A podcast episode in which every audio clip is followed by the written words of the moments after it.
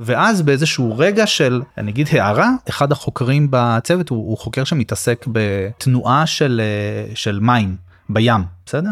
הוא אומר לנו תראו אם יהיה איזשהו אסון באשקלון דווקא הנפט שישפך באשקלון בגלל התנועה של הזרמים בים התיכון מהר מאוד יתפזר בכל הארץ זאת אומרת הוא מהר מאוד יעלה יכסה את כל החוף של מדינת ישראל. הוא אומר אני לא יודע יותר מדי אבל אנחנו מדינה שעוברת להסתמך על התפלה. נפגשתי לשיחה מרתקת עם דוקטור אורי שרון על הקשר בין מדע וסביבה. דיברנו על הבחירה בלימודי המשפטים, על מדענים בשירות הסביבה, על ועידת האקלים ואפילו על קפיטליזם אקולוגי. רגע לפני שנתחיל להזמין אתכן ואתכם לסמן מעקב אחרי הפודקאסט סיפור ירוק בחסות עמותת שינוי אקלים בכל האפליקציות הפופולריות. וגם תבואו לבקר בקבוצת הפייסבוק שלנו, שם עולים סיפורים מאחורי הקלעים. פתיח ועפנו. אתם מאזינים לסיפור ירוק, אנשים, סביבה, השראה. כאן נפגוש יזמי אקולוגיה מרתקים שהובילו מאבק, הגו רעיון או חוללו שינוי. נהיה בצד של התקווה וההשראה. נתעורר כולנו לאחריות, אכפתיות ושמירה על העולם. אני מאיה הודרן, סופרת, מטפלת בכתיבה, מרצה ופעילה סביבתית, ובאתי להרים אותנו עם סיפור ירוק, פודקאסט אקולוגי אופטימי במיוחד. אז היי לדוקטור אורי שרון, מנכ"ל האגודה הישראלית לאקולוגיה ולמדעי הסביבה, מרצה בפקולטה למשפטים באוניברסיטת בר אילן. שלום, צהריים טובים. אהלן. אמרת שהגעת מחולון, אז זה קצת מוזר, זה שאתה חולוני שמתעסק ככה בסביבה, תגיד משהו על זה. אז uh, הייתה לי חוויה עירונית מאוד טובה, אבל היא הייתה חוויה עירונית עם הרבה מאוד טבע. Um, סביב ראשון היה הרבה מאוד פרדסים, ומה שאחר כך הפך להיות מערב ראשון היה דיונות של חולות. אמ, ובתור אה, ילד אמ, אבי נפטר כשהייתי אה, בגיל צעיר והייתי ילד אה, יחיד הרבה מאוד שנים עד שאמא שלי התחתנה שוב ונולדו לי האחיות שלי שאני מאוד אוהב. אבל כילד יחיד ומאוד סקרן תמיד הייתי אמ, סקרנות היא משהו שמאוד מאפיין אותי. אני זוכר הרבה מאוד שעות בטבע בפרדסים. עם אה, חיות אה, בר, עם אה, עדר של כבשים ובדואים שחיים לא רחוק מהבית שלי, וואו. ועדרי צבעים בחולות של ראשון ואגם שהייתי שוחה בו. שלימים הפך להיות האגם של הסופרלנד ועכשיו בנו עליו את יס פלנט ואיך וככל שאני גדל ומתפתח הטבע הזה העולם שעולם הילדות שלי הולך ונעלם. נאכל. ממש נאכל על ידי פיתוח חוויית אובדן שמלווה אותי הרבה שנים. אז אמרת אמ, משהו גם על העניין של הנסיעות. כשחיפשנו דירה, אז ממש אה, חלק מהקריטריונים, אני ממש נכנסתי, יש מפה באינטרנט שאפשר לראות של עצימות תחבורתית אה, מבחינה של תחבורה ציבורית. הסתכלתי על מפות של עצימות של תחבורה ציבורית כדי שאני אוכל להשתמש בתחבורה ציבורית וזה היה לי קל ולמרות שיש לי רכב, גם אני וגם יעל אשתי. אנחנו נוסעים אך ורק בתחבורה ציבורית גם לעבודה גם כשאנחנו יוצאים לבלות פשוט כי האזור שבו אנחנו גרים כי ככה בחרנו את הבית שלנו משורת מצוין על ידי תחבורה ציבורית. איזה יופי. אז מתי התעורר העניין הזה החיידק, מתי כן. התעורר החיידק הסביבתי? תמיד, אה, מגיל מאוד צעיר תמיד אמרו לי שאני צריך להיות עורך דין. אני, אני חושב שזה משתי סיבות, אמרתי הייתי מאוד סקרן, אה, תמיד הייתי מאוד סקרן, סקרנות אה, אבל סקרנות עמוקה כזאת, לא, לא, לא לאסוף מידע אלא להבין דברים. וקראתי המון בתור ילד באמת קראתי אה, המון אה, והייתי ממש זאת אומרת החיים שלי התחלקו בין להיות תולעת ספרים ללהיות בחוץ בטבע אוקיי זה, זה בגדול הילדות שלי ותמיד הייתי זה שמדבר אוקיי ש, שעומד בכיתה ש, ש, שמציג שמדבר שאם צריך יש הצגה זה ואם חברים שלי מסתבכים הולך ומדבר עם המורה בשביל לעזור להם. ומתוך איזשהו מקום אני חושב של אולי כי זה מה שהחברה אמרה שאני צריך לעשות ואני נרשמתי ללימודי משפטים. ונרשמתי ללימודי משפטים באוניברסיטת תל אביב אמ, והייתי בטוח שאני הולך לשנות את העולם. זאת אומרת אני אהיה עורכי הדין האלה שנאבקים בעוולות. לוחמי צדק. לוחמי צדק כן. ואז אה, ובאמת תוך כדי לימודים חיפשתי את, ה, את המקומות את הקורסים שייתנו לי את, הכ, את הכלים האלה. ומאחר ותמיד אהבתי טבע אז אז כן, גם בלימודי המשפטים, בין היתר, למדתי הרבה על, בנושאים של צדק סביבתי וצדק, אה, וצדק חברתי, ולקחתי קורסים כאלה. זה אה, משהו שאתה בוחר אותו בתוך לימודי משפטים, אז יש- או יש שזה לימוד- כולם חייבים? אז יש שנה ראשונה זה בדרך כלל קורסי חובה, ואחר כן. כך, לפחות כשאני למדתי אז, היה אחרי שנה ראשונה, הם לוקחים מה שרוצים. כן. אז אני ממש הלכתי למקומות האלה, החברתיים, הסביבתיים, לא היה הרבה, אבל איפה שהיה, ישר רצתי, אני זוכר, במיוחד- אני זוכר שחיפשתי סביבה, זה, זה נורא עניין אותי, והיו שני קורסים, זה הכל. היה קורס אחד בדיני איכות סביבה, מאוד קטן, ו- וסמינר מחקרי על אה, העוולות או איך שתאגידים בינלאומיים משתמשים בחוק כדי לנצל אנשים, את הטבע, את המערכת הכלכלית הקפיטליסטית אה, לטובתם. ולקחתי את ה... את מעניין, אתה יודע כן. מה מעניין? אם עכשיו נגיד בלימודי משפטים יש יותר, בגלל שזה כבר נהיה נושא מיינסטרימי יותר, לשמחתנו, כן? אה, בוודאי יש יותר, אני מלמד. אז, כן. אז, אז יש אז יותר, מה- אני מה- מלמד. מה אתה מלמד? אני מלמד אה, אה, מבוא למשפט ומדיניות סביבתית, אני מלמד דיני אקלים, אני מלמד אה, משפט סביבתי בינלאומי, אני מלמד רגולציה סביבתית, אני, אני מלמד, זאת אומרת אני מלמד אה, סמינר על הקשר בין האדם לטבע, וואו. אה, אני ממש... אה, מה הקשר של משפטן לקשר בין האדם וטבע? לפני הרבה שנים, ב-2005, בחופשת, בחופשת קיץ סמסטר נסעתי להודו. ובנסיעה שלי אה, להודו היינו באיזשהו מקום באיזשהו כפר בערים בהימאליה ב... והיינו קבוצה של אנשים. תביא שמות, מה? להביא שמות אה, סבבה אז היינו היינו בתוש בפרוואטי כן. והבאנו קבוצה של אנשים שנפגשנו כזה זה קבוצה של 10-12 אנשים וכל בוקר כל אחד היה יוצא לטייל וזה, אה, ובסוף היום היינו נפגשים ביחד והיינו עושים ביחד ארוחות היינו אוכלים ביחד. ואת יודעת יושבים לתוך הלילה ועושים מה שעושים בהודו אוקיי אה, קצת מעשנים קצת שותים כל אחד וזה שלו ו12 אנשים לתוך הלילה ותמיד בסוף הערב חושך אין חשמל לא רואים יותר מדי הנרות כבר נגמרו אז היינו לוקחים את הצלחות ואוספים את כל מה שיש ושמים את זה בצד ואומרים מחר בבוקר נקום ואת כל הלכלוך שאנחנו לא רואים על השולחן ננקה. וכל בוקר היינו קמים והשולחן היה נקי.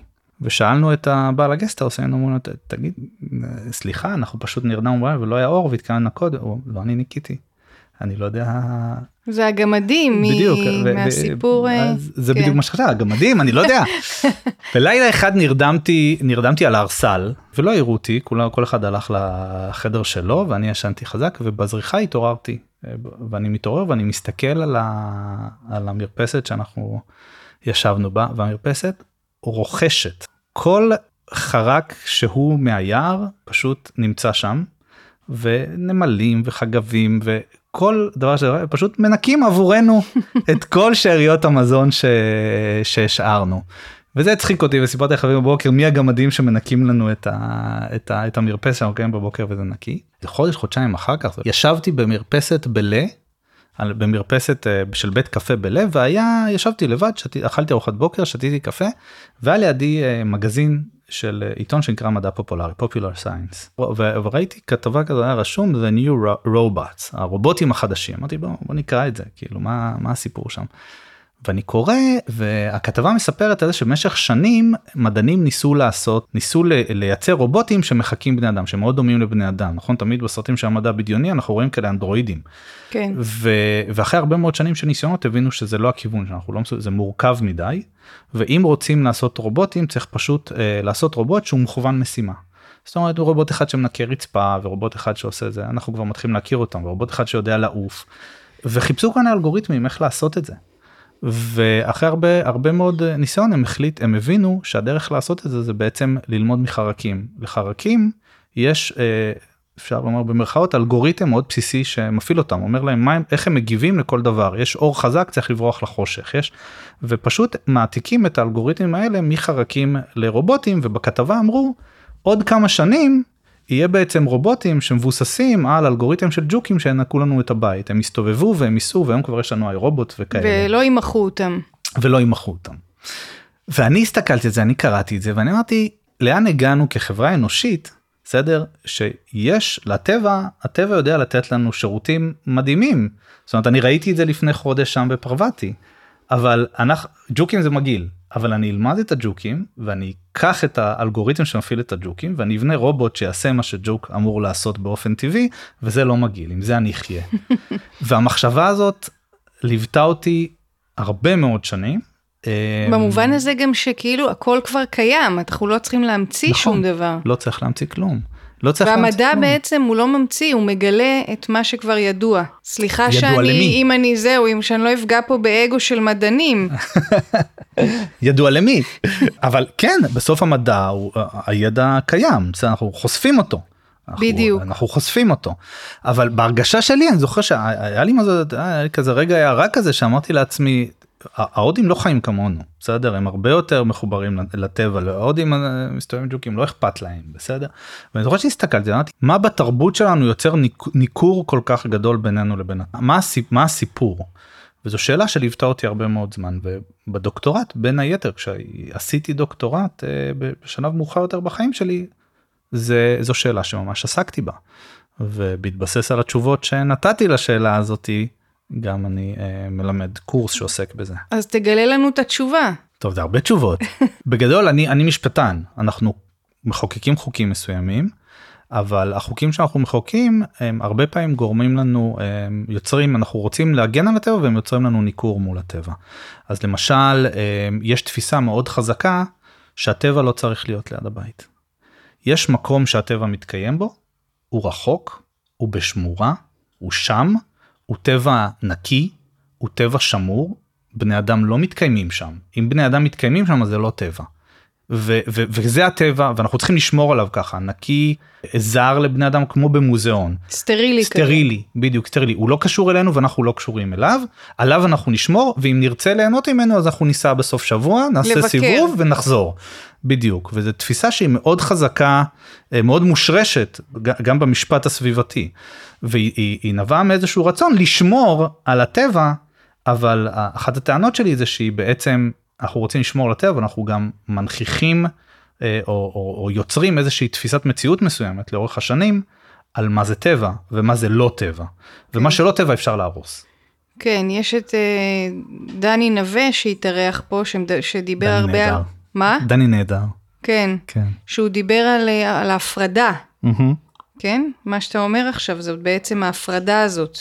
מבעלי החיים, מהצמחים, מהטבע, כן? כל הזמן עוד, עוד ועוד הפרדות שאנחנו יוצרים. נכון זה אחת, אחת האמירות שלי שאת יודעת הגרש אה, מאחורי הבית שלי שמשום מה שנים לא בנו שם שום דבר אבל שיש בו עשבים ועצים ו, ויש שם מערכת אקולוגית לא, לא פחות מעניינת ומרתקת ויש שם לא פחות טבע מהטבע שאני צריך לנסוע שעתיים לראות אבל אנחנו לא מתייחסים לזה. זה כשאנשים עוברים ליד הדבר הזה זה, זה, זה, זה מגרש מכוער שצריך לבנות עליו משהו זה לא אז מה, מה, מה אתה כמשפטן יכול לעשות עם העניין הזה בעצם?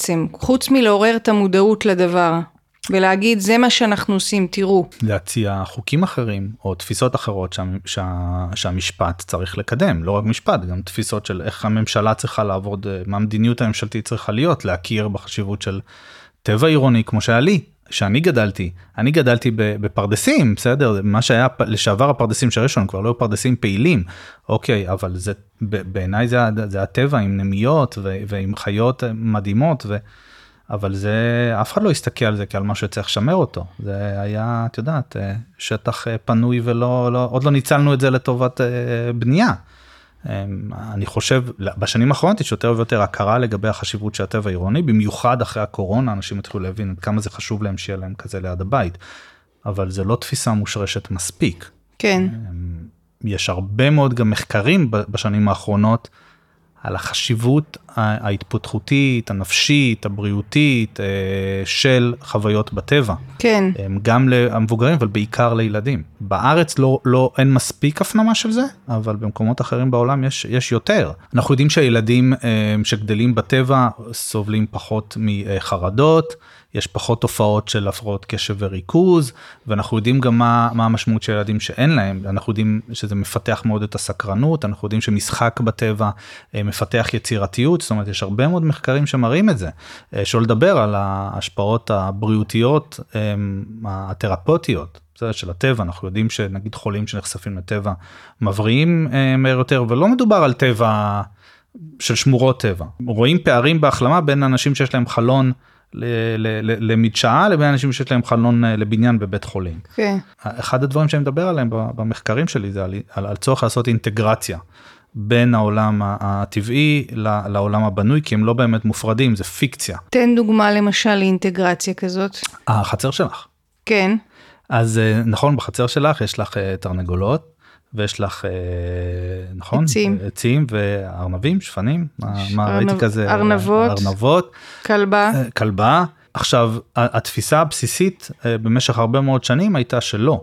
אוקיי איפה שאנחנו גרים זה איפה שאנחנו גרים תרנגולים ותרנגולות לא צריכים להיות נכון זה מעניין, אתה יודע, אני מלמדת באורנים, ויש אהה. לפעמים אה, בקבוצות ערבים וערביות שמספרים שבכפרים שלהם באמת היה פעם לכל משפחה היו כמה עיזים וכמה תרנגולות, ושזה היה משהו של החצר קבוע, זאת אומרת, לכולם היה ככה. ואיך זה לאט לאט נעלם מהנוף, כאילו... וזה בעיה גדולה שזה נעלם מהנוף. כן. זה בעיה גדולה כי עכשיו אנחנו מחזיקים במקום זאת אומרת בהרבה מאוד מקומות בעולם יש הבנה הולכת ו- ו- ו- וגדלה של הצורך בעצם להחזיר גם חיות משק אבל וגם גם אה, נקרא לזה אלמנטים טבעיים בחזרה לתוך המרחב האנושי כי השיטה שבחרנו אמ, או השיטה שלתוכה התפתחנו שנקרא לה השיטה התעשייתית שמדברת על ייצור בסקייל מאוד מאוד גבוה היא כזאת שאומרת טוב במקום אה, שכל אחד יחזיק אה, בחצר שלו אולי אפילו במרפסת שלו איזה לול קטן או איזה חצר עם כמה תרנגולים אנחנו ניקח מאות אה, אלפי תרנגולות תרנגולות נכון ונשים אותם במקום אחד כן. ואלה הם חיים נוראיים וזה ייצר גם השפעות סביבתיות עצומות. כי יש המון זיהום נכון זיהום אוויר וזיהום של השלשת וגם יש מחלות כי יש כל כך הרבה אה, תרנגולות שחיות במקום אחד אז יש להם אין מה לעשות אחת חולה היא מדביקה כמויות ואז צריך להשמיד אותם או יש לנו שפעת עופות זאת אומרת יש הרבה מאוד הניסיון הזה לעבור אה, למודל של יצור בסקייל יש לו יתרונות עצומים זאת אומרת המעבר שלה, שלנו למהפכה תעשייתית הוא יצר לנו עושר מאוד מאוד גבוה. בעין. אבל, בעין. אבל מצד שני הוא הביא לנו הוא, הוא יצר אמ, אימפקט סביבתי סביבתי בריאותי וגם לא רק גם נקרא לזה חברתי או אפשר לשאול שאלות על עושר באלף מאוד מאוד גדול. עכשיו זה לא אומר שאנחנו צריכים לחזור לחיות באופן כפרי כן. אבל אנחנו כן חיים היום בעולם שבו באמצעות טכנולוגיה אנחנו כן יכולים להחזיר חלק מהדברים האלה לעיר ולהשיג הרבה מאוד יתרונות. אז יש אנשים שכבר עושים בירה בבית נכון פעם פעם מבשלת בירה זה היה משהו ענק ונכון מפלצת באזור התעשייה עם הרבה ריחות היום אנשים כבר עושים בירה בבית התחלנו לייצר אנרגיה על הגג נכון זה משהו שזה כבר לא קורה בתחנת אה, כוח רחוקה אה, ש, שפולטת. זאת אומרת יש יש ניסיון להחזיר אנחנו עושים יותר לא יודע, בניינים ירוקים נכון עם, אה, עם, עם גגות עם יש עצים גדלים עליהם וקירות ירוקים יש ניסיון הולך וגובר להחזיר את הטבע בחזרה לעיר וזה לדעתי מגמה מאוד מאוד טובה ואנחנו צריכים לעודד אותה. כן. זה, זה בגדול. אז ה- מצ- מצד אחד כאילו זה, זה מעניין שאתה אומר את כל הדברים האלה ש- שבהם המדע עובד בשירות הסביבה, אבל יש גם מדע שעובד לא בשירות הסביבה. נכון. לא שאני מאשימה אותך אישית, אבל אתה מייצג אגודה שמתעסקת במדע שכן תומך בסביבה. נכון. ומה מה דעתך על, על מה שקורה במדע בכלל? כי המדע הרבה פעמים הוא זה שאמון על עניין ההפרדה בחיינו, לא? אני לא יודע אם הייתי מתייחס למדע כמדע, כישות. אני נכון אני עומד ב... ב, ב אני, אני המנכ"ל של האגודה הישראלית לאקולוגיה ומדעי הסביבה שזה ארגון הגג של מדעני הסביבה בישראל באמת יש לנו אלף ומשהו חברים מכלכלני סביבה דרך היסטוריוני סביבה ועד אה, אנשי אטמוספירה. אמ, אנחנו ארגון סביבתי מדעי שמקדם אוקיי שיח אה, גם שיח מדעי סביבתי וגם הבנה סביבתית טובה יותר בציבור ובממשלה. זה נכון שאפשר להשתמש במדע לטוב ואפשר להשתמש במדע לרע. זה יותר אה, שאלה של, של אינטרסים ושל אנשים מאשר של המדע כמדע. כשהייתי עורך דין צעיר לפני הרבה שנים, אם הייתי גדול אה, תביעה של הרבה מאוד כסף על שאלה האם אה, דבק מסוים שהשתמשו בו לבנייה של אה, מבנה מאוד מאוד גדול ומאוד יקר, היה כושל או לא. על זה, על זה, זאת אומרת, שגרם לנזקים מאוד מאוד משמעותיים. על זה הייתה השאלה. אנחנו היינו, אנחנו היינו בצד של ההגנה, אני הצגתי את, את, את הנתבע, ואני מקבל יום אחד, שוב זה התיק הגדול הראשון שלי, ואני מקבל יום אחד חוות דעת של מומחה, של מדען חושב שזה היה ממכון ויצמן, אוקיי, שהתביעה אה, שלחה לבית המשפט. ואני קורא את זה, זה, 100 ומשהו עמודים, וזה תמיד מתחיל עם ה-credentials. של, של אותו מדען אני מומחה לדבקים עשיתי את הדוקטורט שלי ב-MIT ואני ככה ואני ככה אני קורא את כל זה ואני אומר וואו והולך ואני, ואני קורא 100 ומשהו עמודים והכל אני נהיה לי חושך בעיניים אני אומר זהו הפסדנו הפסדנו את התיק איך מה שהוא כותב פה זה לא יאמן. ואני נכנס בלחץ לשותף ש...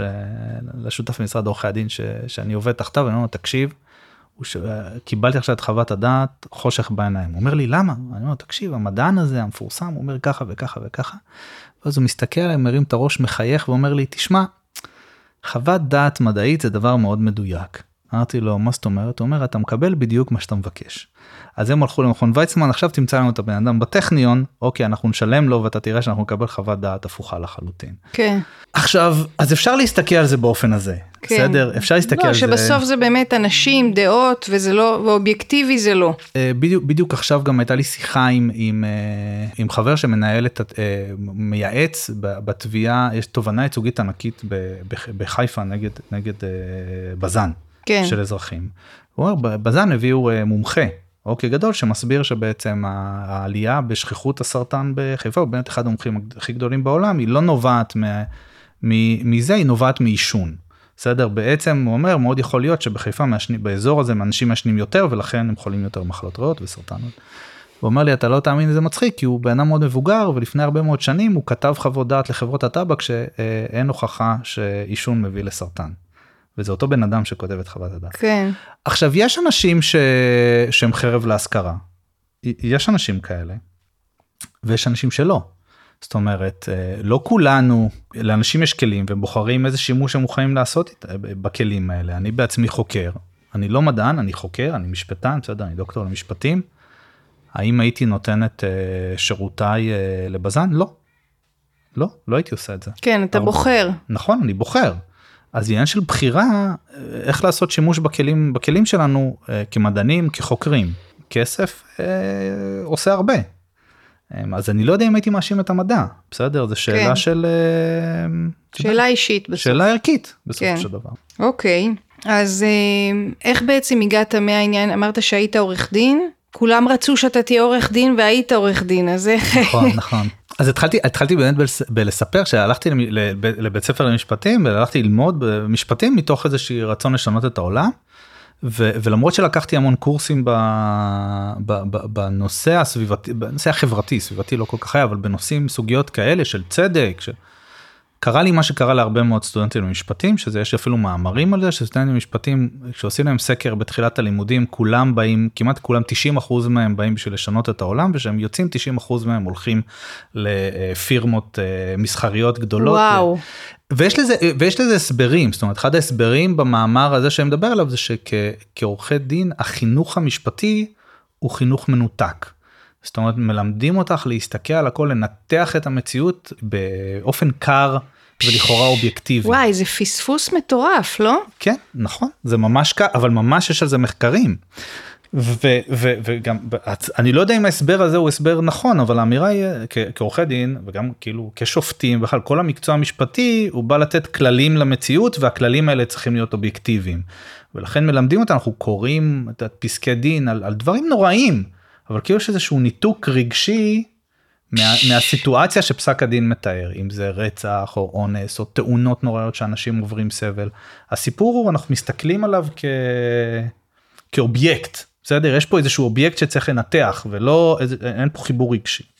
וזה קרה גם לי התהליך הזה קרה גם לי. אה, באתי עם המון אה, ממקום מאוד ערכי ומצאתי את עצמי עובד במשרד מסחרי גדול בתל אביב בקומה ה-17 של בניין משרדים אה, מצאת החמה צאת הנשמה כל לילה מייצג בנקים. הייתי עורך דין של בנקים. עכשיו אני אגיד אמרתי אמרתי בהתחלה שאני אדם, אדם מאוד סקרן ו- ו- ולכן מבחינת העבודה העבודה מאוד עניינה אותי עבדתי עם אנשים מאוד חכמים ו- וכעורך דין אתה בא לכל תיק תמיד יש משהו חדש אתה לומד המון. אני עכשיו צריך ללמוד אה, אם זה התיק של חפציבה שהייתה. חברה ענקית ש... שקרסה הייתי צריך להבין את כל עולם הקבלנות ואז הלכתי לתיק כל פעם ו... ובשבילי זה היה מגרש משחקים. לאנשים סקרנים ועבדתי עם אנשים מאוד נחמדים אבל משהו היה חסר. ולא ידעתי לשים על זה את האצבע ואני ובמשך אה, שלוש שנים עבדתי ואיזשהו חלל אה, התחיל להתהוות בי. ואני זוכר ממש שהיה איזשהו יום שישבתי אה, במשרד בערב בלילה כי תמיד הייתי נשאר עד שעות מאוחרות והפסדנו באיזשהו תיק גדול. אה, קיבלנו הודעה שהפסדנו באיזה תיק גדול ודיברתי עם אחד מהשותפים. הוא אמר לי תשמע קורה אתה יודע פעם מנצחים פעם מפסידים אל תיקח את זה קשה. והלכתי למשרד וחשבתי על המשפט הזה ואמרתי כל מה שאני עושה זה להעביר כסף מצד לצד. אני מייצג את הבנק הזה ולפני שלושה חודשים ניצחנו וקיבל, וקיבלנו כסף ועכשיו בתיק אחר הפסדנו והחזרנו את הכסף. אני יושב פה ו- ומשקיע את, המ- את המוח שלי ועובד שעות מסוימות מייצר ניירות ואני מעביר כסף ממקום למקום. וזה מה שאני רוצה לעשות בחיים שלי. אמ, וואי, זה רגע, זה, זה זה הרגע, mind blowing. כן זה הרגע עכשיו תראה, זה לא באמת כמובן אתה מסייע לפיתוח המ- המשפט ואתה עושה תקדימים אבל בהרגשה הפנימית שלי כן.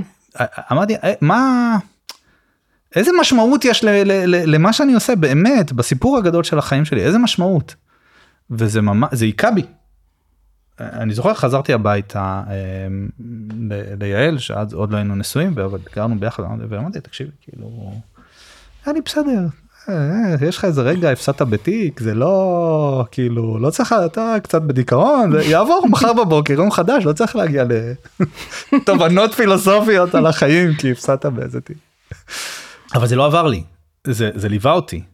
ואז כל פעם שהיה איזשהו משהו יודעת איזה איזה לקוח שאנחנו מייצגים אותו אבל העמדה שהוא שאנחנו אני לא מאמין בה אוקיי אני, אני, אני מרגיש שבעצם זה, זה, זה, זה תיק אה, שהוא מאוד גרידי וחסר בסיס ו- אה, זה התחיל להצטבר. זה יש איזה פיצול כזה. בדיוק הכל התחיל פתאום כל דבר שאת רואה את יודעת הוא מתחבר לאותה לאותה הרגשה ואז אה, באחד הימים אני נכנס לאחד השותפים הוא אומר לי תשמע אה, יש לנו לקוח אחד הלקוחות הגדולים של המשרד היו אה, שיכון ובינוי. שיכון ובינוי רוצים להיכנס לתחום לתחום חדש אנרגיה סולארית. עכשיו אני הייתי עורך דין שהולך לבתי משפט אני לא הייתי עורך דין שעושה עסקאות ודברים כאלה ואמרתי מה זה אומר תשמע אתה יודע יש עכשיו אנרגיה מתחדשת עוד אף אחד לא דיבר על זה climate change אבל אנרגיה ירוקה נקייה. הם רוצים להיכנס לתחום הזה וגם יש דיבור בממשלה על זה שכדי לעודד את זה יעבירו חוק חוק שייתן תעריפים טובים למי שישקיע בתחום הזה. ואמרתי לו וואי ומה אתם עושים? הוא אומר אנחנו הולכים אה, אני הולך להקים מחלקה של אנשים שיתעסקו בזה אני מחפש אה, עורכי דין. הלכתי הביתה שוב ישנתי למחרת בבוקר קמתי אליו ואמרתי לו אני רוצה עוד במחלקה הזאת. אני רוצה לצאת מייצוג בבתי משפט אני רוצה עוד במחלקה הזאת מבחינתי זה אני רוצה לעשות משהו שאני מרגיש שעושה טוב לא אמרתי לו את זה ככה אמרתי לו תיקח אותי למחלקה. הוא אמר לי אין בעיה והתחלתי לעבוד uh, בתחום והרגשתי אחרת. הרגשתי אחרת פתאום זה איזה שליחות, ולא בדיוק. רק משהו שצריך לעשות. נכון. פתאום עשיתי משהו אחר. אבל אז התחיל להיות חסר לי חלק אחר בפן של האישיות שלי. כי כבר לא הרגשתי שאני הם, עונה על הצורך שלי בכל הזמן בללמוד עוד. הפאשן הזה לסקרנות לא, לא קיבל מענה. כש, כשהתחלתי לעבוד על עסקאות הפאשן הזה לסקרנות כבר לא קיבל מענה. אז מצד אחד הרגשתי יותר טוב ברמה הערכית אבל הרגשתי שאני לא לא עונה על איזה צורך אחר שהוא מאוד אה, בסיסי באישיות שלי של ללמוד עוד וללמוד עוד ו- וככה במשך איזה חצי שנה התנדנדתי עד שיום אחד אה, דיברתי בטלפון עם קולגה שסיפר לי שהוא אה, התקבל לתוכנית לימודים מאוד יוקרתית באוניברסיטה בארצות הברית אה, שנקראת אה, אוניברסיטת מישיגן. והוא הולך אה, ללמוד שם אה, תואר שני במש... הוא עשה דיני מיסים. אמרתי לו מה? ואני מבחינתי אנשים שעושים דברים כאלה זה יחידי סגולה. אמרתי לו מה איך עשית את זה? והוא סיפר. עושים מה? עושים מה? טסים הולכים ללמוד טסים בחו"ל? ל- ללמוד באוניברסיטה את יודעת הרווארד יייל כאלה שאייבי ליג שהיא אה, מהדברים שאת רואה רק בסרטים. כן. זה זה משהו שאף פעם לא היה בסי, בסיפור שסיפרתי לעצמי זה לא משהו שאי פעם חשבתי עליו אני יודעת אני אורי שגדל בראשון אני עורך דין כאילו זה לא וזה ממש מצחיק כי כשכתבתי כש, כש, כשלמדתי משפטים וכתבתי סמינר סיפרתי לך על, על, על הקורס שעשיתי וכתבתי סמינר. אז פנה אליי המרצה אחרי שהוא קיבל את עבודת המחקר שלי והוא אמר לי תשמע אני רוצה להיפגש ולדבר איתך אתה, יש לך זמן. עכשיו בדרך כלל מרצה לא אומר לסטודנט אני רוצה להיפגש איתך. כן. או שואל אותו אם יש לו זמן. אמרתי לו, אמרתי לו כן הוא אומר לי טוב בוא ניפגש ביום זה וזה בקפיטריה של משפטים אמרתי לו בסדר והוא נפגש איתי והוא אמר לי תשמע אני חושב שאתה צריך להיות חוקר. אמרתי לו מה הוא אומר אתה צריך לעשות דוקטורט במשפטים אמרתי לו הוא אומר תקשיב אני קראתי את העבודת סמינר שלך אתה צריך אתה. אמרתי לו מה, מה אני על מה אתה מדבר כאילו זה לא אני, זה לא שיש לי אקדמאים במשפט זה לא משהו ש. שהיה באחד מהמסלולים שלך גם מבחינתי אני בית הספר למשפטי המרצים היו אלוהים אני כאילו זה זה היה עבורי עולם של ידע ש... יפה נורא שהוא זיהה אותך ככה. לא זה היה, זה היה ממש מדהים הוא אמר לי אתה צריך להיות חוקר אמרתי לך הוא אומר לי תשמע אני עשיתי דוקטורט בייל אני יכול לעזור לך אני אכתוב לך אם אני רוצה ואני אמרתי לו תשמע זה לא אני, אני לא רואה את זה כמשהו שהוא הוא אמר לי בסדר. לא צריך. לא, כן, אמר לי לא, כן, אתה יודע. לא, אבל הוא היה מספיק חמוד להגיד לי, אם, אם יום אחד תשנה את דעתך, דבר איתי. דבר איתי. כן. ואז את יודעת בתוך אותה תקופה שאני שאני לא יודע אם מה שאני עושה זה מה שאני רוצה לעשות ואני אני אני מחפש את עצמי והחבר הזה והחבר הזה מספר לי שהוא טס לארצות הברית ללמוד בחו"ל באחת מהאוניברסיטאות ו, ואני זוכר שאני אומר אני מכיר אותו אוקיי הוא, הוא, הוא, הוא כמוני הוא לא, הוא לא שונה ממני. ואם הוא יכול גם אני יכול למה אני למה אני לא יכול מה ואני שואל אותו מה עשית ואני מתחיל לקבל ואני מבין ש... היי אולי זה כן מסלול שאני יכול ללכת בו. ואני מתקשר לאותו פרופסור ואני אומר לו החלטתי שאני רוצה לנסות את זה. בוא נדבר. ונפגשנו. והוא סיפר לי מה, מה בעצם אני צריך לעשות. והחלטתי שאני שאני הולך לכיוון שאני הולך ללמוד דוקטורט אני רוצה לחזור ו, וללמד בעצם לתת לאנשים את, ה, את הידע ואת, ה, ואת החוויה המעצימה שהייתה לי בבית ספר למשפטים וגם בדרך אולי לפתח את המשפט בכיוונים שהם שהם חשובים לי אותם כיוונים ערכיים. ולתקן את העולם ככה. כן. וזה היה מאוד מצחיק כי מאוד התלבטתי לאיזה כיוון ללכת זה, זה התקופה של, של uh, המחאה החברתית הגדולה בתל אביב כן. עם, ה, עם החברים שלי באוהלים ברוטשילד ו, ואני עד לפני רגע הצגתי בנקים. ואני זוכר שישבתי חשבתי מה אני אלמד ומצד אחד יש את הסיפור הזה של האנרגיה המתחדשת שאני מתעסק בו עכשיו. אה, ומצד שני עד אתמול הצגתי בנקים וזה, וזה מערכת של הרגשתי מקולקלת. ו- ואפשר וצריך אולי לעשות אחרת בסדר לשנות את המערכת הפיננסית. אמרתי טוב אני אעשה דוקטורט באחד משני תחומים אני לא יודע איזה עדיין אבל או שאני אלך ללמוד אה, דיני בנקאות ואני אנסה להבין איך צריך לשנות את המערכת הזאת. או שאני אעשה דוקטורט בתחומים שקשורים לסביבה ואני מתחיל להגיש אה, קורות חיים ולפנות לבתי ספר אחרי תהליך נשארים שני בתי ספר ברשימה שאני מבין שאני יכול ללכת ללמוד בהם גם מבחינה כלכלית וגם מבחינה אחרת שהתקבלתי אליהם בארצות הברית. אחד זה אוניברסיטת שיקגו והשנייה זה אוניברסיטת אה, דיוק בארצות הברית. ואם הולך לשיקגו זה ברור שאני הולך לבנקאות זאת אומרת זה בית ספר שהוא מאוד כלכלי זה זה זה ואם הולך לדיוק אז שתי אופציות פתוחות כי יש שם מרצים טובים גם בבנקאות וגם ב... וגם בסביבה. אני מאוד מתלבט אני לא יודע מה לעשות ואני יושב עם, עם יעל אה, יום אחד בסלון ויעל קוראת אה, ספר. והספר זה הספר זה אשתו של הנוסע בזמן והסיפור מתרחש בשיקגו. ויעל אוהבת קור. היא לא היא, היא רגישה מאוד לקור. והיא מרימה את הראש מהספר והיא אומרת לי אה, ממי הספר בשיקגו כן והגיבור של הספר כן הוא יורד לעבודה עם עת חפירה כי הוא צריך לחפור את האוטו שלו החוצה מהשלג. ו... ואנחנו פותחים גוגל אנחנו מסתכלים מה מזג האוויר בשיקגו רואים שתשעה חודשים מהשנה קור כלבים במונחים של אנשים ישראלים. ואז שיקגו פשוט ירדה מהפרק. בסוף זה רק העניינים הטכניים. שיקגו ירדה מהפרק ממש. ככה טסנו לדיוק טסנו לדיוק אה, וביום הראשון לתואר השני יש כזה שבוע אוריינטציה שבסופו צריך לבחור לאיזה קורסים נרשמים ואני שוב אני ככה אני נקרא בין שני אה, בין שני כיוונים ועולה לבמה אה, מישהי שקוראים לה מישל נולין היא הייתה היא הייתה מנהלת של הקליניקה למשפט סביבתי בבית הספר שזה בעצם גוף שסטודנטים עובדים בו אבל זה בעצם משרד שנותן שירותים שירותים משפטיים בחינם. והם עושים משפט סביבתי. הם בעצם הם תובעים גופים מזהמים וכל מיני כאלה והסטודנטים עובדים שם אה, לומדים שם ומתנסים אבל הם גם משנים את המציאות. והיא הקסימה אותי. זאת אומרת היא סיפרה על הדברים שהם עושים על, על, על התביעות שהם, שהם מנהלים על, על את יודעת אני יושב שם ואני אומר טוב ואני יוצא החוצה ואני מתקשר ליעל היא עדיין עוד היא עוד הייתה בארץ ואני אומר לה מה מזה זה הכיוון שאני אני אני הולך לשם. מה. דברים בסגנון אה, אלין ברקוביץ' וכאלה? כן, ארין בנקוביץ', כן, כאלה. הם, הם, הסטודנטים עובדים שם, וזה חלק מה... זה, זה קורס, בסדר, זה בעצם קורס פרק, פרקטי, פרקטיקום.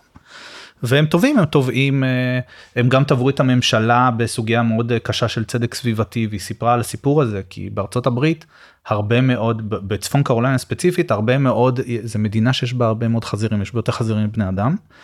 הם- והם הראו ש... חופשיים? לא, במכלאות כמובן, את יודעת, חוות אה, ענק, והם הראו שהפיזור גם של חוות הענק האלה שהן מאוד מאוד מזהמות וזה בלתי בלתי אפשרי לחיות, זה תמיד סביב, אה, תמיד סביב אה, יישובים של אה, אפרו-אמריקאים עניים.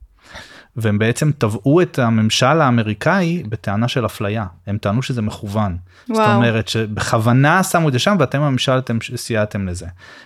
והם הצליחו לקבל פסיקה מאוד מעניינת. זאת אומרת, אז זה שילוב של, של, של צדק חברתי וצדק סביבתי, והיא מספרת על, על התביעות האלה, מספרת ואני מסתכל ואני אני אומר, זה, זה מה ש... זה הדבר שאני רוצה לעשות בחיים, זה כאילו, בשביל זה אני פה. וכל מי שאני מדבר איתו אומר לי, מה זה הדבר הזה? מי, מי מתעסק בזה? מי עושה משפט סביבתי, דיני איכות סביבה? בשביל זה טסת לארצות הברית? אה, אמרתי, כן, זה מה שאני הולך לעשות. וואו. ממש. כאילו לדעת, איזה כיף זה גם לדעת פתאום. מדהים, זו הייתה הרגשה של התעלות, באמת, של זה מה שאני הולך לעשות, אני הולך לעשות את זה כי זה, כי זה גם המקום שחיפשתי, של לעשות עבודה עם מקום ערכי, וזה גם עולם כל כך מרתק וכל כך מורכב, עם כל כך הרבה מה ללמוד, ומאז זה המקום שבו אני נמצא, מאז אותו, מה זה היה? מאז ינואר 2013 בערך, כן? כן. אוקיי, ואז למדת שם כמה שנים? אז תואר שני היה שנה אה, ודוקטורט עוד חמש שנים. במקביל גם עבד, עבדתי עבדתי בארגונים סביבתיים אה, בארצות הברית אה, במכוני מחקר ממש זאת אומרת המשכתי זאת אומרת, משהו שמאוד הדריך אותי ומדריך אותי תמיד הוא מצד אחד לעשות מחקר אבל מצד שני לפעול באופן שמשנה את המציאות זאת אומרת להשתמש בכלים שאני מקבל כדי סוג כן, של לא, להישאר, אקטיביסטית לא להישאר במגדל השן. לא להישאר במגדל השן. כן, אז, לא. אז זה מביא אותנו גם למה שאתה עושה היום, נכון אגודה ישראלית לאקולוגיה וסביבה ולמדעי הסביבה. ולמדעי נכון. הסביבה. אז תגיד משהו נגיד על איך הפרקטיקה הזאת אה, באה לידי ביטוי שם. אז אמ, תביא דוגמה נגיד. אוקיי אז אז רגע על האגודה האגודה אמרתי היא, היא, היא ארגון מדעי אבל היא ארגון מדעי שהמטרה שלו לשנות את המציאות לטובה באמצעות אמ, אמ, המוטו שלנו זה מדע משנה מציאות. אוקיי אמ, ואנחנו עושים את זה בכל מיני דרכים אז אני אתן אה, דוגמה למשל לפני שנה לפני שנה ומשהו היה את כל הסיפור סביב העסקה של אה, של קצא"א.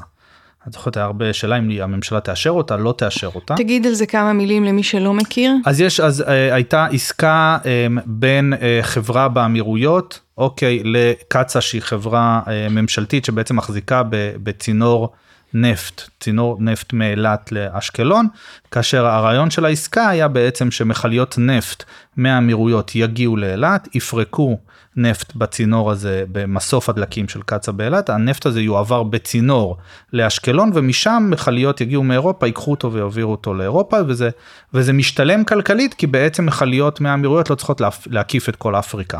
אנחנו חוסכים להם אנחנו מייצרים עבורם גשר יבשתי להעביר נפט וזו הייתה עסקה שבעצם הייתה מגדילה את תעבורת הנפט ב, ב, ב, במפרץ אילת וגם באזור שלנו בים התיכון בצורה מאוד משמעותית. אמ, קצא"א חתמה עליה אה, וקצא"א היא חברה ממשלתית אבל עלתה השאלה האם האם אה, האם זאת אומרת עלתה שאלה בממשלה האם זה נכון אה, לאשר את העסקה הזאת או, או להתנגד לה הממשלה נטטה לאשר אותה ואז בעצם התחילה התארגנות של ארגונים סביבתיים שביקשו להילחם ב- ב- ב- בעצם ביקשו לבטל שהממשלה? תתערב ותבטל את העסקה. למה? אז באותה תקופה עיקר השיח נגע לשני דברים. אחד זה הסיכון למפרץ אילת, זאת אומרת אם כמויות מטורפות של נפט מגיעות למפרץ אילת במכליות פורקות את הנפט הזה, יש לנו סיכון הולך וגובר גם לאסון, שבעצם יכול להרוס את המערכת האקולוגית המאוד מיוחדת. של אה, מפרץ אילת עם האלמוגים, ב- שוניות האלמוגים, כן, כמו כן. שקרה ראינו במפרץ מקסיקו בארצות כן. הברית, או אקסון ולדז, או סנטה ברברה, או הרבה מאוד אסונות נפט אחרים. והאמירה השנייה הייתה, אנחנו במציאות של משבר אקלים, בסדר? מדינת ישראל אה, מצד אחד מספרת לעולם סיפור שאנחנו האב של טכנולוגיה, אנחנו רוצים, יש דיפלומטיית אקלים, אנחנו רוצים לקחת חלק במאבק העולמי הזה, ומצד שני, מצד אנחנו מספרים סיפור שנכון בואו אנחנו הייטק אנחנו נפתור את בעיית האקלים בואו אנחנו רוצים לשתף איתכם פעולה ו, ומצד שני היא הופכת ל, ל, לעורק לתעבורה של נפט מהמזרח התיכון לאירופה. וזה, וזה, וזה פשוט לא נכון זאת אומרת גם ברמה הערכית אבל גם ברמה האסטרטגית למדינה זה כמו אה, אני אומר מבחינתי זה כמו אה, אונקולוג שמתמחה בסרטן ריאות ויושב במשרד איתך ומעשן. בסדר זה לא הגיוני אתה, כן. אתה, זה לא יכול להיות הדבר סותר את עצמו בדיוק זה סותר את עצמו וזה לא נכון אנחנו צריכים לסייע לגמול את העולם מדלקים ולא ולא להפוך להיות חלק מזה זה היה השיח. ואני יושב שם אני מנכ"ל האגודה הישראלית לאקולוגיה ואני אומר השיח הזה לא נכון. אנחנו מפספסים הרבה הסיפור פה הוא, הוא חסר. יש הרבה הרבה אספקטים שליליים של העסקה הזאת שאנחנו לא מבינים אותה. ואני פונה בעצם למדענים שלנו, בסדר? לחברי האגודה, אמרתי יש לנו יותר מאלף ומשהו מדענים, ואני אומר להם, אני רוצה שאנחנו נכתוב דוח לממשלה, שבעצם ממפה את כל הסיכונים מהעסקה הזאת, כי אני רוצה שזה יהיה בשיח, אני רוצה שהסיפור מה הסיכונים מהדבר הזה יהיה על השולחן וידברו עליו. ומתגייסים. מתגייסים גם אנשים שמתעסקים במערכות אקולוגיות ימיות אבל גם אנשים שמתעסקים במערכות אה, אה, אה, אקולוגיות יבשתיות. אנשים ש... גיאולוגים שמתעסקים בשאלות סייסמיות ותכף אני אגיד לך למה, למה הם היו חשובים. אנשים שמתעסקים במים. זאת אומרת ובעצם קבוצות קבוצות של מדענים הקמנו יותר מ-40 מדענים באים ומצטרפים ומקימים קבוצות של אנשים שיושבים ומנתחים את הסיכונים מהעסקה הזאת. פתאום כבר ו... בזה כבר זה משהו נורא יפה שקורה. מדהים זה, זה, כן, זה, שפי, זה מדהים, שפי, הם מתגייסים. שני, כן, שנהיית רשת כזאת של אנשים שתומכים באיזה רעיון ועובדים ביחד כדי למגר אותו. לגמרי, ואנחנו, הם, הם, הם, הם נפגשים באגודה, יש לנו חדר ישיבות גדול, ו, ואנחנו עושים פגישות ואנחנו אוספים את המידע, והם כל פעם שולחים לנו מאמרים ומחקרים, ולאט לאט אנחנו מתחילים לאסוף את זה ולייצר איזשהו דוח כזה, עב כרס, עם כל המשמעויות, ופתאום אנחנו מתחילים להבין שאם אנחנו לוקחים, רואים את ההיסטוריה של קצא"א, עם, ה, עם הסיפור של אה, עברונה נכון ו, וכל פעם שצינור של קצא"א מתפוצץ ויוצר נזק עצום. אם עכשיו יהיה הרבה יותר נפט שעובר שם אז גם פה יש שאלה של סיכון מה יקרה. אז יש סיכון למערכת למערכות אקולוגיות ביבשה בכל השטח שהצינור הזה הצינור הזה חוצה את כל מדינת ישראל ויש שם שמורות טבע משמעותיות. אנחנו מבינים שנצטרך לאחסן הרבה מאוד נפט ב, למשל במכלים באשקלון בזמן שהוא מחכה למכליות שיגיעו. נפט הוא חומר נדיף זה יעלה את רמת זיהום האוויר באשקלון יהיה לנו הרבה אנשים שיחלו במחלות קשות מהדבר הזה. אנחנו מבינים שמסוף הדלקים של, של קצא"א באילת יושב על השבר הסורי אפריקאי זה אזור עם פעילות סייסמית חזקה יכולה להיות שם רעידת אדמה ואסון מטורף כלכלנים באים ונותנים לנו ניתוחים של מה יקרה לא למערכת האקולוגית מה יקרה לתעשיית התיירות באילת אם המערכת האקולוגית שם אה, מתמוטטת ואז באיזשהו רגע של אני אגיד הערה אחד החוקרים בצוות הוא, הוא חוקר שמתעסק ב, בתנועה של, אה, של מים בים בסדר?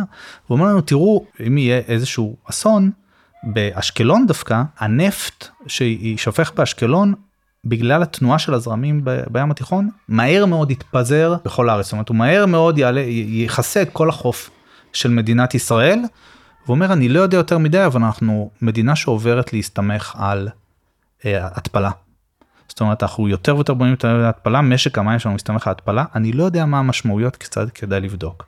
ואנחנו מכנסים עוד קבוצה של מדענים ומומחים שמתעסקים בשאלה הזאת והם בעצם אומרים הדבר הזה הוא סיכון אסטרטגי זאת אומרת אם תהיה תקלה כזאת באשקלון מדינת ישראל תהיה ללא מים. וככה אנחנו אוספים את כל הסיכונים האלה ואנחנו מפרסמים דוח ואנחנו שולחים אותו לממשלה וזה עושה רעש. פתאום לארגוני הסביבה יש הרבה יותר כלים ו- וטענות להשתמש בהם. כן. ופתאום השיח משתנה. משתנה ברמה כזאת שבה המשרד להגנת הסביבה ואומר לא. לא יקום ולא יהיה והממשלה לא לא לא עושה לו override היא לא היא לא מתנגדת זאת אומרת העסקה יורדת מהשולחן. וואו. וזה תהליך שהוא איך משתמשים במדע כדי ממש לשנות מציאות. כן. זה סיפור, סיפור טוב. כן? ספר עוד סיפור כזה. עוד סיפור. בוא נלך על, ה... על עבודה מרחוק זה, זה, זה גם סיפור נחמד. הכלי הזה של לכנס ועדה של מומחים אוקיי ובעצם לשבת ביחד עם הרבה מאוד אנשים מהרבה מאוד תחומים ולכתוב אה, המלצות או מסקנות זה מה שאנחנו עושים לא מעט באגודה. לפעמים מיוזמתנו ולפעמים כי הממשלה פונה אלינו. וב-2018 פנה אלינו המשרד, אה, פנו אלינו המשרד להגנת הסביבה ומשרד התחבורה ואמרו לנו נשמח אם תעזרו לנו לחשוב על הסיפור הזה של אה, עבודה מרחוק. כדאי, לא כדאי, מה המשמעויות של כבר, זה. יש כבר אמון כזה שהם פונים אליכם ב... אנחנו עובדים המון עם הממשלה, כן? אנחנו גוף זה יפה, ש... זה יפה שיש כזה... הרבה שנים, הרבה מאוד שנים בשטח, אה, האגודה קיימת שנת 1970, אז אנחנו ארגון מאוד ותיק ואנחנו ארגון מדעי, זאת אומרת אה, האג'נדה שלנו היא, היא המדע, בסדר? אנחנו לא, אנחנו לא מחזיקים... סומכים עליכם. נכון, אז יודעים שאנחנו אנחנו לא באים ממקום של שיש לנו איזושהי אג'נדה אה, מסוימת, אז, ו, ולכן אנחנו עובדים הרבה עם הממשלה על שאלות שבהם רוצים לקבל מאיתנו אה, אה, תשובות, ויודעים שהתשובות שלנו לא, לא תהיינה צבועות מראש. כן. אז זה קורה הרבה, אנחנו עובדים הרבה עם הממשלה, ובאמת שם באים אלינו עם הסיפור הזה ואומרים לנו, זה, נושא שמעניין אותנו נשמח אה, תגידו לנו מה אתם חושבים עליו. ואנחנו שוב מכנסים ועדת מומחים כלכלני עבודה ואנשי תחבורה בסדר? ו, ואנשים שמתעסקים בהשפעות של זיהום אוויר מתחבורה באמת יושבים הרבה מאוד אה, מדענים ואנחנו כותבים דוח. והדוח הזה יש לו כמה מסקנות. מסקנה אחת היא שמבחינה סביבתית לעבוד מהבית זה זה הרבה יותר טוב אוקיי? כי אנחנו לא צריכים להתנייד ברחובות בכבישים וזה חוסך פקקים וזיהום אוויר ו, וכאלה. אבל לא רק מבחינה סביבתית גם מבחינה כלכלית זה חוסך הרבה כסף למשק וגם זה טוב חברתית. זה טוב חברתית כי הרבה מאוד אנשים הם נגישות היא עניין עבורם. זאת אומרת אם אני אה, גר עכשיו בעיירת פיתוח או איפשהו בפריפריה אה, היצע העבודות שלי הוא דליל. אבל אם אני יכול לעבוד מהבית בסדר? אז פתאום נפתח לי הרבה מאוד אפשרויות תעסוקה. אם אני אה, עורך חד הורי שצריך בשעה מאוד מוקדמת להיות בבית אם אני צריך לנסוע לתל אביב ולחזור כל פעם עד שעה שלוש וחצי זה קשה. אבל אם אני יכול לעבוד מהבית אז זה כבר פחות בעיה. אז אנחנו מבינים שיש גם אספקט חברתי מאוד משמעותי לעבודה מהבית. כמובן בהגבלות זה יכול להיות זה גם אימפקט שלילי תלוי איך עושים את זה כן? ואנחנו כותבים דוח שממליץ לעשות את זה למדינה ואנחנו מסתכלים איך מדינות אחרות בעולם עודדו מעבר לעבודה מהבית באיזה מינון ובאיזה אופן אנחנו רואים שצריך שמאמצים כל מיני תוכניות לאומיות אמ, ואנחנו חושבים איך אפשר לעשות את זה נכון בישראל.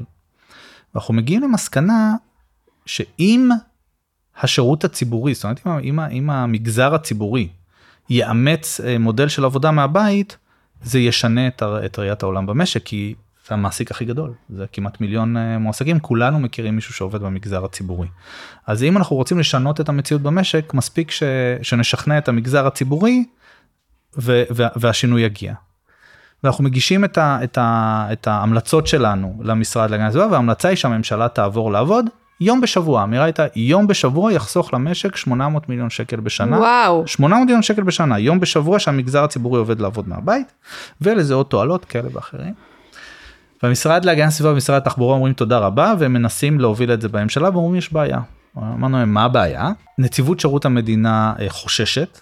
אה, זה הגוף שאחראי על כל העובדים במדינה נכון והם חוששים מכל נסיבות מה זה יעשה החיבור הזה של הפרטי נכון הבית הפרטי שלי וה, והעבודה איך זה יעבוד יכול לפגוע בזכויות של אנשים אולי שאלות מה קורה שבן אדם נופל בבית אז אה, האם האם הוא מכוסה ביטוח תאונת עבודה לא יש כל מיני שאלות כאלה והממונה על השכר אה, אה, באוצר אה, מוטרד כי זה מי שמשלם את, ה, את המשכורות לכל העובדים והוא פוחדים לשלם משכורות לאנשים שלא יהיו בבית ולא יעבדו. ואז אמרנו אז בוא נעשה ניסוי. בוא נראה איך אפשר לעשות את זה אולי אולי אנחנו יכולים לעשות את זה נכון אולי לא. בוא נעשה פיילוט.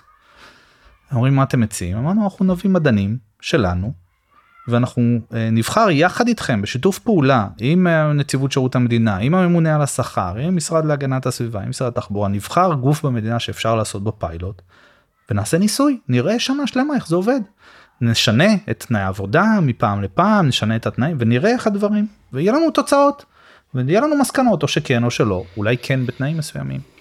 ובחרנו אמרו לנו בסדר ובחרנו את רשם הפטנטים ושמנו. אה, כלכלנית התנהגותית שעושה בעצם מחקרים אה, קוגניטיביים ביביוריסטים כמו דן אריאלי כזה בממונה על השכר באוצר כדי לראות איך באמת תמריצים שונים גורמים אולי אנשים יעבדו יותר מהבית יותר שמחים פחות ומדען נתונים בנציבות שירות המדינה שפשוט ישבו שם וקבענו שעושים פיילוט אה, ברשם הפטנטים. המחקר התחיל באוקטובר 2019 והרעיון היה שהוא ירוץ שנה, דצמבר 2019 מגיעה הקורונה. וכופה על כולנו וכופה על כולם לעבוד מהבית. מהבית, ובעצם אנחנו עושים ניסוי שבמקום שהוא יהיה רק על רשם הפטנטים הוא על כל המגזר הציבורי, ובסופו גם יש לנו מסקנות איך נכון לעשות עבודה מהבית נכון.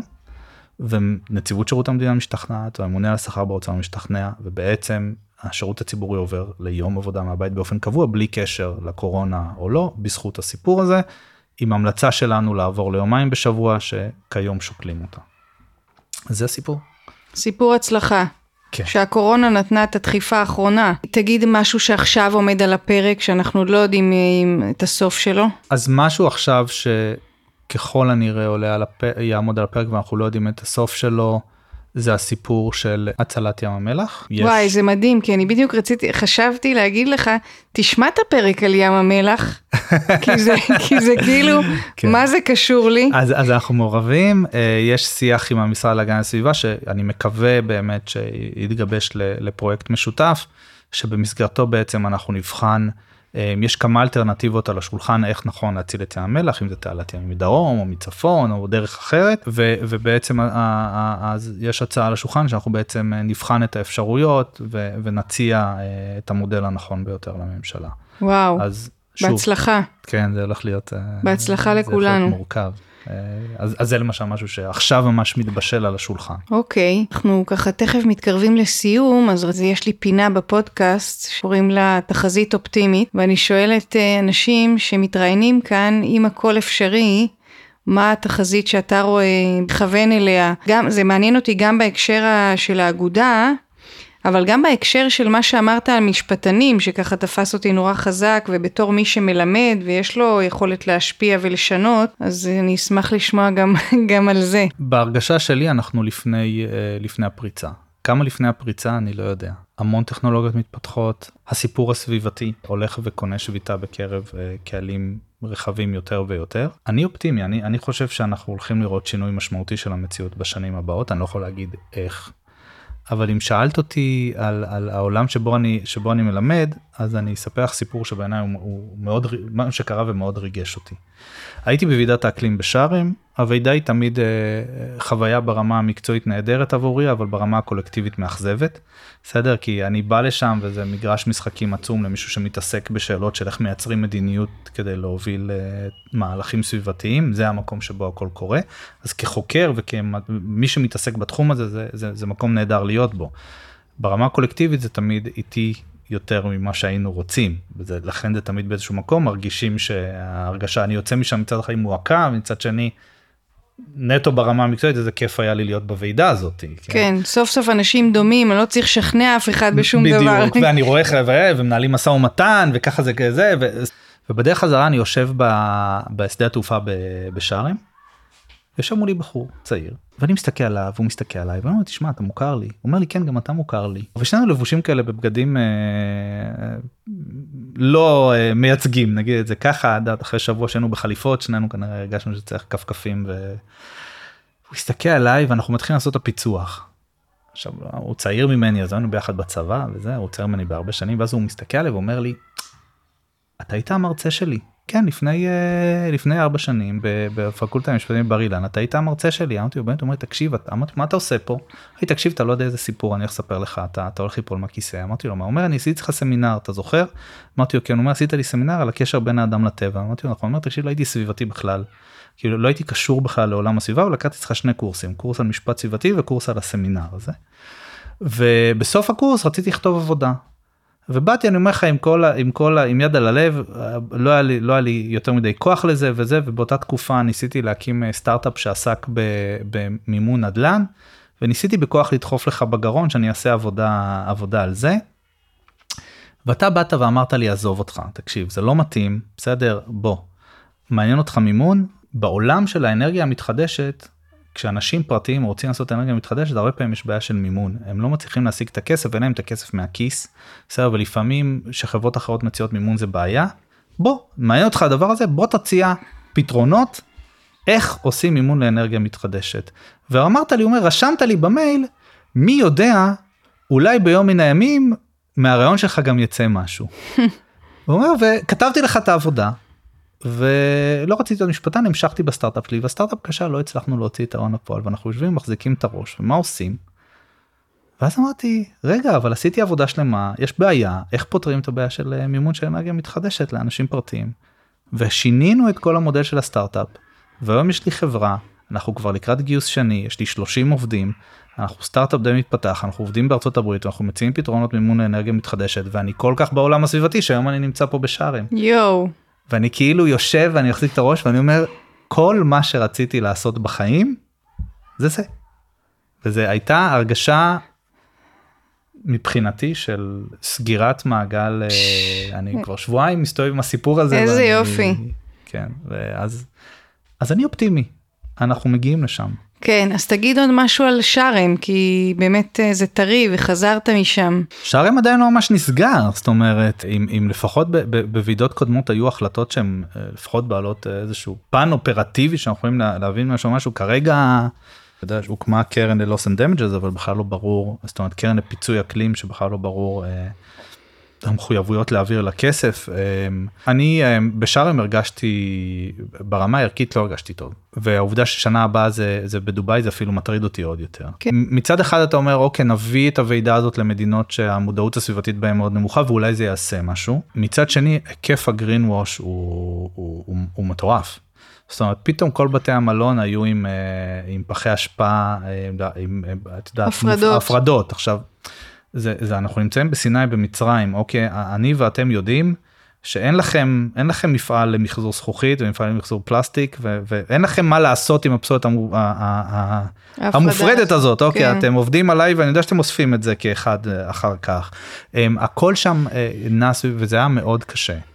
אמ, אבל ברמת הוועידה עצמה יש פער מאוד גדול בין התפיסה הציבורית של מה צריך לעשות לבין אה, מה אפשר לעשות אה, כרגע בכלים שאנחנו משתמשים בהם. אה, כדי להתמודד עם שינוי אקלים אנחנו צריכים לשנות את כל אורחות חיינו זה משימה אנחנו צריכים אנחנו בעצם מבקשים להנדס מחדש את החברה האנושית וגם במידה מסוימת את כדור הארץ. אנחנו רוצים לשנות את הדרך שבה אנחנו מייצרים חשמל את הדרך שבה אנחנו נוהגים בכלי רכב להיגמל מדלקים פוסיליים לשנות את תעשיית המזון לשנות את הדרך שבה אנחנו מייצרים כמעט כל דבר זה זה שינוי של המציאות מקצה לקצה. וזה משהו שמאוד מאוד קשה לעשות אותו. וכדי לבנות את המנגנונים שיבטיחו שנעשה את זה, זה, זה אין סוף דיונים, במיוחד שמי שמעורב בדיונים האלה זה 197 מדינות שלכל אחד יש את האינטרס שלה. כן. אמ, ולכן זה מתקדם כעקב בצד אגודל מול איזשהו לחץ ציבורי מאוד גדול של תזוזו כבר, שמול הלחץ הזה גם יש את החשש. שאם אנחנו נעשה דברים מהר מדי אנחנו עלולים לגרום יותר נזק מתועלת. כן. אני רוצה לה, לה, להאמין ש, שבאופן עצוב דווקא סחיבת הרגליים הזאת או, או הדרך שבה דברים מתנהלים לאט מייצרת פוטנציאל לשינוי. כי, כן. כי הם, תמיד היה את הוויכוח בין המדינות המתפתחות למדינות המפותחות. כן. כשהמדינות המפותחות אמרו למדינות המתפתחות גם אתן צריכות לה- להירתם למאמץ והמדינות המפותחות המתפתחות אמרו סליחה. אתם זיהמתם, אתם פלטתם את כל גזי החממה האלה, ואתם עכשיו רוצים מאיתנו שאנחנו, אנחנו גם רוצים להתפתח, אנחנו יש לנו בעיות בריאות ו- ו- ו- ו- ואנשים שהם מתים מרעב, ואתם באים ואומרים לי, במקום להקלים, לה- להקים תחנת אה, כוח בפחם שזה מאוד זול, אני צריך להקים תחנות כוח של אנרגיה מתחדשת שזה מאוד יקר, כן. אין לי כסף לבתי חולים, על מה אתם מדברים? תביאו כסף נדבר. והמדינות המפותחות אמרו סליחה אנחנו לא ידענו שאנחנו עושים בעיה כשעשינו את זה מה זה תביאו כסף? הבעיה פה היא בעיה עולמית. והעניין הוא שבשנים האחרונות מתחווה מתחדדת ההבנה בקרב אה, המדינות המתפתחות שחייבים לעשות משהו כי הן יהיו הראשונות שייפגעו משנה הן כבר נפגעות. כשיש הצפה בארצות הברית אז אוקיי יש המון נזק לרכוש וכמה אנשים נפגעים. כשיש הצפה בפקיסטן שליש מדינה מתחת למים ויש אלפי הרוגים. זאת אומרת אין מה לעשות. אז הרמת המחויבות שלהם אני חושב לעשייה אה, משמעותית הולכת וגדלה ויכול להיות שבשנים הקרובות נראה מפגש רצונות שיאפשר לעשות דברים גדולים יותר. האם אנחנו כבר שם? לא. כן. דווקא אמרת משהו כש... בשיחתנו המקדימה על אה, קפיטליזם אקולוגי, נכון. ודווקא זה מעניין בהקשר למה שאתה אומר עכשיו. אז תגיד על זה כמה מילים. אני אמ, אני לא שייך לאנשים שחושבים ש, שהשוק החופשי כשלעצמו הוא מקור הבעיה. בסדר? אני חושב שהשוק החופשי כמו המדע יכול להיות בעיה ויכול להיות פתרון. התפקיד שלנו זה לייצר את התמריצים שהשוק יפתור את הבעיה. זה התפקיד של הממשלה. אוקיי, בתפקיד של הממשלה הוא, הוא לייצר את התמריצים הנכונים. כן. אני לא חושב שאפשר לחנך אנשים אה, להפסיק להיות אה, בני אדם. בסדר? כן, צריך לנהל שיח ערכי, אבל בני אדם לא יהפכו להיות משהו שהם לא. אבל אנחנו כן צריכים לייצר לאנשים ולחברות את, ה, את התמריץ שבמסגרתם להיות סביבתיים זה משתלם. כן. למצוא פתרונות אקלים זה משתלם. לפתח טכנולוגיות כאלו ואחרות זה משתלם. פה נמצא התפקיד של ממשלות. ממשלות יש להם הרבה יכולת. אני אתן דוגמה הכי פשוטה אה, בטכנולוגיה. במשך שנים, אוקיי, נאסא הייתה מפתחת את הטכנולוגיה שלה, אוקיי, לטוס לחלל. לפני לא הרבה מאוד זמן אמרו למה, אוקיי, אולי נעבוד עם השוק החופשי. תוך מעט מאוד שנים יש לנו SpaceX שעושה את זה הרבה יותר טוב, אוקיי, ופתאום טכנולוגיית החלל מתפתחת בצורה מהירה, נטו בגלל שנאסא אמרה, אני מוכנה שגופים פרטיים יעשו, אה, אני, אני רוצה לקנות מגופים פרטיים את השירות הזה של לטוס לחלל. ו, והממשלה בישראל, או בכל מדינה אחרת בעולם, התפקיד שלה זה לייצר את התמריצים האלה, וזה לא רק לייצר את התמריצים האלה. למשל, אם אה, תבוא מדינת ישראל ותגיד, עד 2030, 30 אחוז מהמכוניות שימכרו בישראל יהיו מכוניות חשמליות. היא נותנת איתות מאוד מאוד חזק ליבואני הרכב, קודם כל, בסדר? היא נותנת איתות מאוד מאוד חזק לגופים מסחריים שמשקיעים בעמדות טעינה, אוקיי, בפיתוח של רשת חשמל שתתמוך בזה, אבל היא עושה עוד משהו.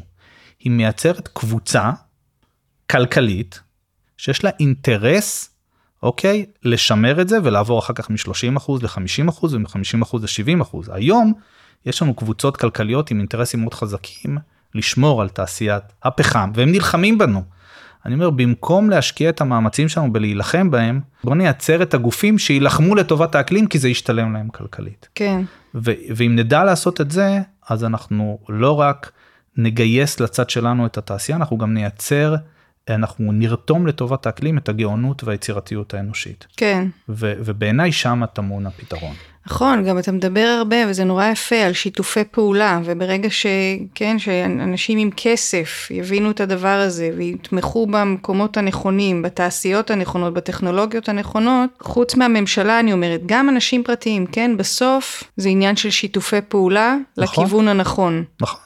לגמרי זה רק זה שיתופי פעולה רב מגזריים של ממשלה וארגוני סביבה והכסף כן. אבל הכסף הולך למקום שבו הוא רואה פוטנציאל לצמוח. כן. ואנחנו צריכים להראות לו שיש לו את הפוטנציאל, יש שוק עצום שמתפתח של קיזוז פחמן, עם אינסוף טכנולוגיות שאפשר להשקיע בעצם בדרכים להוציא את הפחמן מה, מהאטמוספירה. יש כל כך הרבה כיוונים שמדברים על היתוך קר, אוקיי, על, על, על פתרונות של, של כורים לא מזהמים ו, ולא מסוכנים שיכולים לייצר אנרגיה נקייה, יש, הם מדברים על מעבר ל... הם, הם, אנחנו יודעים שתחום, נכון, התחום החלבונים, אה, ייצור של חלבונים כמו שאנחנו מייצרים אותו היום למזון הוא מאוד מזהם פתאום מדברים על חלבונים אלטרנטיביים יש כל כך הרבה פתרונות טכנולוגיים אפשריים. אנחנו רק רק צריכים לעזור להם. כן. אה, אם, אם נתת דוגמה של חלבונים אלטרנטיביים אנחנו עושים סטייקים במעבדה היום. אוקיי עכשיו נכון אפשר להגיד לאנשים תאכלו פחות בשר אני בעד גם אני מפחית את הצריכה אבל בוא נהיה ריאליים אוקיי יהיה קשה להפוך את כל האוכלוסייה האנושית לטבעונית. אבל מצד שני כשאני מגדל פרה אני מבזבז המון משאבים אני מבזבז המון מים ודשא אוקיי ו- ו- ו- ו- ו- ומזון עבור הפרה שאני צריך להוביל מכל מיני מקומות בעולם בסדר? וזה מייצר המון אה, צואה וזיהום אוקיי זיהום זיהום מים וכל זה בשביל חתיכת סטייק אחד קטן.